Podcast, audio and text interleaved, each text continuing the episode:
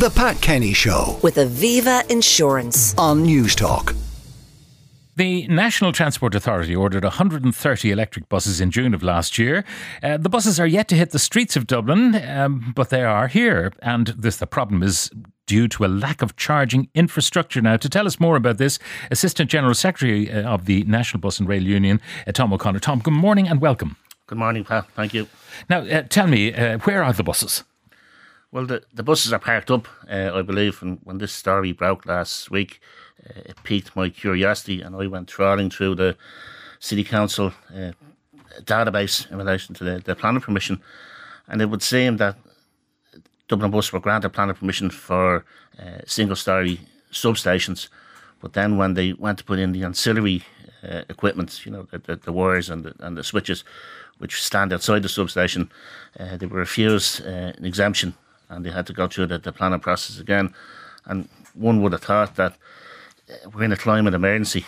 I mean, just the, EPA on the 1st of June said Ireland's going to miss its uh, 2030 target of 51% reduction uh, by a whopping 22%. And, and all uh, areas are increasing their emissions. That if we're in such an emergency, state infrastructure like this, right, that's for the common good, would have been exempted from the planning permission. Now, do you know where they're going to be based? I mean, where are they parked up, by the way? Do you, do you have any idea? Are they in uh, Broadstone? Are they in Conyngham Road? Uh, where are they located? Uh, well, there is an overflow in, in James, but they're arriving slowly. They're, they're out being tested at the moment. As you'll appreciate, it's it's a new technology. Uh, it's not as simple as, as taking a diesel bus out and putting this one in. Uh, the range, for one thing, they, Yeah. they, they have to find the range. There's no point in putting the bus on a route. Yeah, you, you put 60 people on a double decker bus, uh, they weigh a certain amount, and uh, the more you weight you put in an electric car, the shorter the range. Correct, and, and uh, Irish winters, uh, the misters and the wipers and the heaters gone. It's going to drain the battery because if you if you buy an electric car, the small print says the range is not the actual range. Yeah, I mean, um, charging electric car, the range might be on a winter's day because the battery's cold, 400 kilometres. On a summer's day, 520. That's uh, the, the reality.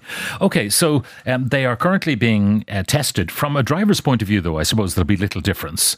Uh, except that range anxiety that anyone who owns an electric car can suffer from. But driving the bus will be pretty similar, and for the passengers, a similar experience. Actually, from driving the bus because the, the layout was completely different. All the, the switches are, are different, and uh, so they have to be familiarization. Uh, these buses, for the first time, have no wing mirrors on them. They have uh, monitors. Oh, cameras. It's cameras. So that'll take some getting used to. Yeah. So I mean, there's there's a couple of hours training for each driver required to familiarise themselves from a health and safety perspective uh, with these new vehicles. Now, um, meantime, they're being tested. That's fine, but in order to get them into service, they need um, charging. I don't know how long the charge is scheduled. Have you got any info on how long each bus will be able to run with a, a, complete passenger load? Will they get you know four hours out of it before a recharge, or six hours out of it, or uh, and of course it depends on the traffic because if you're stopping and starting on a diesel, you're using diesel all the time. On an electric bus, when you're stopping and starting, you're just using the power to the lights, but there's no motor uh, taking power at that point. So, you know, buses moving fast will use more power than buses crawling through traffic. Yeah, they're under test because again they don't know They don't know. they don't know that there's a Bus Éireann are operating uh, a number of single deck vehicles in that loan, uh, but they're only single deck. They, they haven't any double deck buses in operation that are fully electric. So Dublin Bus are currently testing the buses with weights, Yeah. you know, to, to, to find out what the uh, So they're putting lead weights in to simulate people and, and see how far they go. But these buses, I mean, they're, they're uh, available to order, so they must be well tested by the people who supply them. they're, they're not they're not that common, you know. Yeah. And the technologies. I mean, Liverpool went with 25 hydrogen buses there a number of years ago. Um, uh, Wrights in Ballymena, who are making them, uh, uh, uh, are starting to, to invest in in electric uh, technologies. But it, it's not for double deck buses. I mean, the, the, number of countries that, that operate double deck buses are, are, are very few. Uh, most most of the countries in the continent are, are single deck. So it's not that common. Yeah. There are all sorts of different technologies available. For example, in one particular city, uh, they have trams, and every time the tram stops, it automatically gets a recharge. So there's no cables between the, the tram stops. They can drive along the rails, no cables overhead, but at the next stop, as they're taking passengers on and off, a little bit of a, a recharge. So and so it goes. So there's all sorts of novel ideas. Um, where will the charging stations be for Dublin Bus? In each depot. So they're putting in charging points in each depot, which is going to consume 10% of the existing footprint of the depot in order to put those facilities in. Sure. And, and hence they got an overflow in Jamestown and Finglas uh, to, to put buses. But I mean, eventually every depot was going to have these electric vehicles because there were 600 in, in the, the tranche that was put out to order. Uh, but we there's two depots here. There's a delay in these two depots um, in relation to planning. And it's my opinion that any sort of state transport project should be exempt from the planning process. And I'll just read you a line from it. Sure. Uh, design from scale to height proportion, siting material of new development should relate to and complement the special character of the protected structure. They're talking about Broadstone. When that building was put up before Thomas Edison invented the light bulb, so how can you do that with electrical gear for electrical buses that weren't even thought of uh, yeah. when that building was constructed? Um, the Conyngham Road station, the Donnybrook station, um, those stations are, well, architecturally unedifying. And there's no great uh, value to them, except people might be sentimental about uh, what maybe used to be a, a, a tram shed and they have a sentimental uh, attachment to them. But there shouldn't be any difficulty in installing infrastructure in those kind of places. No, no, and uh, it's it's uh, symptomatic of the malaise we have. I mean, how long have we been talking about Metro West, Metro North, Metro Link, Metro? I read on one of the provincials there yesterday, uh, the Navan Rail Line. There's no funding till 2031, and yet we're supposed to have this uh, states awash with money at the moment. Just, just do it. Just in, do it now. Invest in it, because the, the climate crisis is not going to wait. Yeah, um, that Navan line uh, is desperately needed because obviously the Navan is a great uh, commuter centre, and people are driving uh, to to work when uh, maybe driving to Dunboyne picking up a train there or whatever. But you know, it's, it's, it's fairly obvious. Huge population. It's a commuting population as well.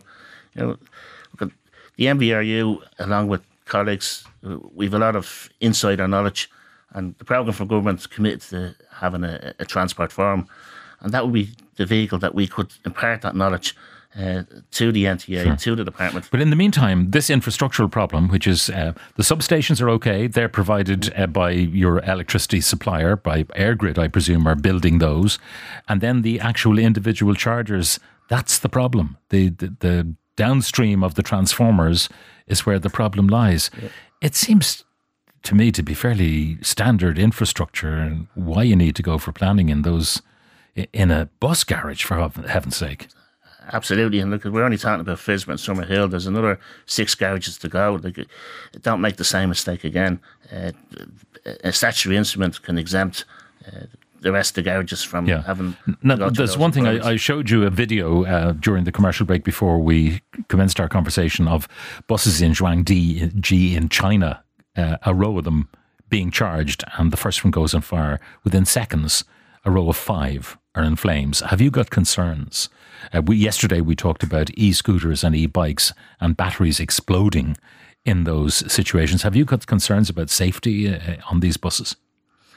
Uh, look, one was always have concerns, uh, but I mean the, the regime in that that's in place in the semi-states is a good regime. Uh, accordingly, all the diesel buses are pulled off and they're overhauled uh, when they hit a, a certain mileage, yeah. uh, and everything is documented. So, I mean, I'm sure the same regime will be in place uh, for the electric vehicles, and they're parked in such a way that there's fire breaks, and, and, and you know, so that, there's a lot of talk goes into safety around the parking of buses. Um, how many buses will we have ultimately? I mean, there are 130 currently on order uh, at a cost of what is it, five much? Uh, five for six hundred thousand each. E- each. Yeah. Okay, so it's a lot of money, uh, and there will be more. This is only the first tranche. Uh, six hundred, I believe. Uh, so the current Dublin bus fleet at the moment is is eleven hundred. So yeah, they, they propose to have. Uh, 600 of that uh, wow. electric. So you're almost replacing half the Dublin bus fleet with electric. Correct. Yeah. That'll make a huge contribution to reducing carbon. It will, yeah, it will, and, and it needs. Look, we don't need the delays. It needs to be done as soon as possible, given the stats in, in relation to uh, the emissions yeah. that are. All right, and uh, obviously health and safety very important uh, because buses even carrying passengers have gone up, and it's frightening when you see it. Uh, Tom, thank you very much for joining us. Tom O'Connor is Assistant General Secretary of the National and Bus Rail Union. The Pat Kenny Show with Aviva Insurance weekdays at 9 a.m. on Newstalk.